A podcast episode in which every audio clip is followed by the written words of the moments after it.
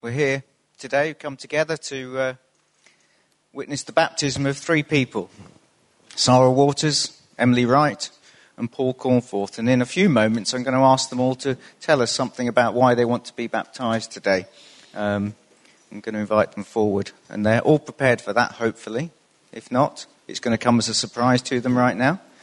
But they're going to tell us, share something of, of why they want to be baptized. Each one of them has come on their own journey of faith. And each one of them stands or will stand here this morning ready to take the next step on that journey. In a few moments, we'll baptize each of them in a ceremony that dates back over 2,000 years. So, why do we do this? Well, if you've got a Bible, we'll turn to Matthew in chapter 3, and we'll do a short reading in that chapter. Matthew in chapter 3. We'll read verse 1 and 2 and then verse 13 to 17. In those days, John the Baptist came preaching in the wilderness of Judea and saying, Repent, for the kingdom of heaven is at hand. Verse 13. Then Jesus came from Galilee to John at the Jordan to be baptized by him. And John tried to prevent him, saying, I need to be baptized by you, but are you coming to me? And Jesus answered and said to him, Permit it to be so now for thus it is fitting for us to, to fulfill all righteousness. Then he allowed him. And when he'd been baptized, Jesus came up immediately from the water. And behold, the heavens were opened to him, and he saw the Spirit of God descending like a dove and alighting upon him. And suddenly a voice came from heaven saying, This is my beloved Son, in whom I am well pleased. So John the Baptist was there by the River Jordan calling people to repent. What does repent mean? It's a, a good old fashioned religious word, but I don't think many of us actually understand what it means. Repent means this it means I'm going in this direction, and I decide this is the wrong direction for my life, so I turn round and go in the right direction or in a different direction. That's what it actually means. The word literally means a change of mind followed by a change of action. So what Paul was, what John the Baptist was doing was saying, people, you've been living a certain way, but it's time to live in a better way. And that's what he was calling them to. And in order for them to testify, to show, to demonstrate to the outside world what that meant, he took them through this ceremony of baptism as an outward sign so that everybody could see the choice they were making in their lives. He took them into the water and he dipped them under. And this dipping process was to symbolize a death and a resurrection death to their old way of living, and life to a new way of living.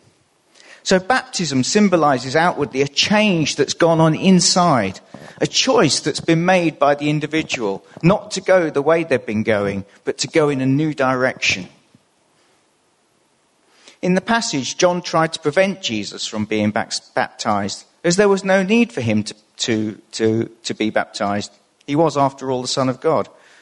However, Jesus insisted so that everyone would be able to see that he was submitted to the purposes of God for his life. You see, this was the point at which Jesus ceased to be a carpenter and became a rabbi. This was the point at which his, his life went in a new direction and he took up his ministry, his mission in life to teach the nation. For Jesus, baptism symbolized this change. But in his obedience, that's why God the Father affirmed him by saying, This is my beloved Son, in whom I'm well pleased.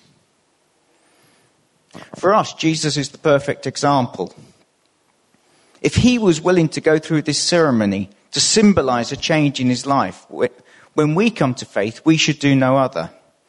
For each one of our baptism candidates, this ceremony is a statement to everyone here and everyone who, who they know that their life has changed direction and that they're willing to walk the next step on the journey hand in hand with Jesus.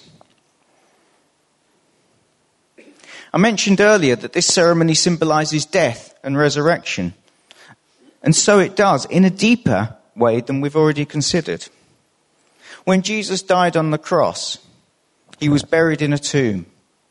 And three days later, he rose again from the dead. And this is one of the fundamental tenets, one of the fundamental beliefs of our faith.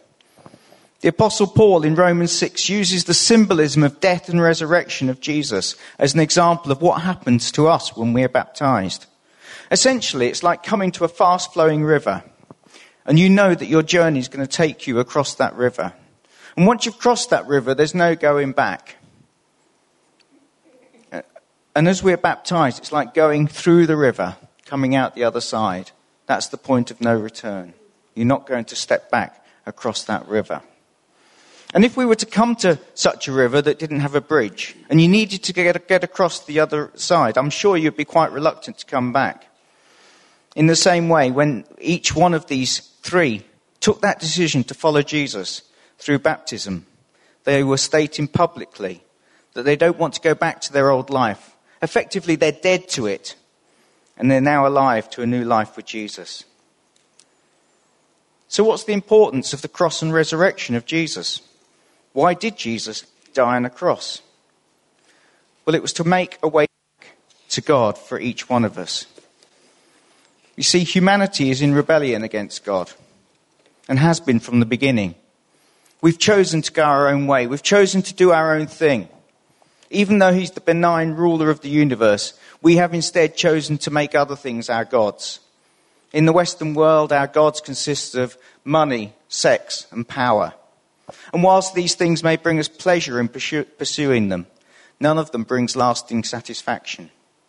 Because we were made to live in harmony with our Creator. We were made with a spiritual connection to Him. There is a spiritual dimension to our lives that can only be fulfilled through connection with our Maker. It cannot be satisfied in anything else. And our rebellion brought corruption and death into the world. And so instead of harmony, we have suffering. Instead of peace, we have war. Instead of joy, we have sorrow. But when Jesus died on the cross as a sinless man, he died in our place. He took upon himself the consequences of our rebellion, which have their ultimate outcome in death. And that means we no longer have to be spiritually dead but we can be alive to God. We can reconnect with our Maker. We can come back into relationship with Him. And all that God originally intended for us can be part of our lives now through that connection because Jesus took the consequences of our rebellion. That means we are now reconnected with God just by accepting what Jesus did on our behalf and by choosing to live our lives with Him and for Him and in the way He designed them to be lived. And all of this is symbolized through baptism. It's that dying to the old life and coming back up to new life, which is in Christ Jesus. So, is there anything special about the water? No. It just came out of a tap this morning. A lot of it went all over the floor as we were doing so. It's cold. It's going to be very cold. Not as cold as the sea. It's not been blessed. It's not holy water. It's just normal water. There's nothing special about it. Do you have to be baptized in church? Well, people in the New Testament were baptized anywhere where there was water. The important thing is what it symbolizes. I was baptized in the sea, not in a not fancy building like this. It's where there's water. It's going down and up through the, the, the, whole symbolism that, that is the important thing. So, why don't we, in our tradition, baptize babies? Well, baptism of babies didn't become commonplace until the 5th century AD. It came about as a result of a misunderstanding of the purpose of baptism. And it's continued in some of the traditional denominations under the same guise ever since. But it's not something that more recent Christian denominations accept as valid any longer. And I want to encourage you this morning if you were christened as a baby, that's not baptism. That's where we stand. Baptism is something that follows faith, and a baby can't express faith. Therefore, if you've been christened as a baby, you need to be baptized. Baptism is not a precursor to faith, but is the confirmation of faith expressed by the individual. It symbolizes what has already taken place in a person's heart. And since no baby can express such faith, we do not accept infant baptism as valid. So, who should be baptized? all believers. In other words, everyone who has come to faith in Jesus Christ, who has put their trust in him, who has gone through that transformation in their heart, that, that place of committing and putting their faith in him, then the next step along the way on the journey with Jesus is to be baptized.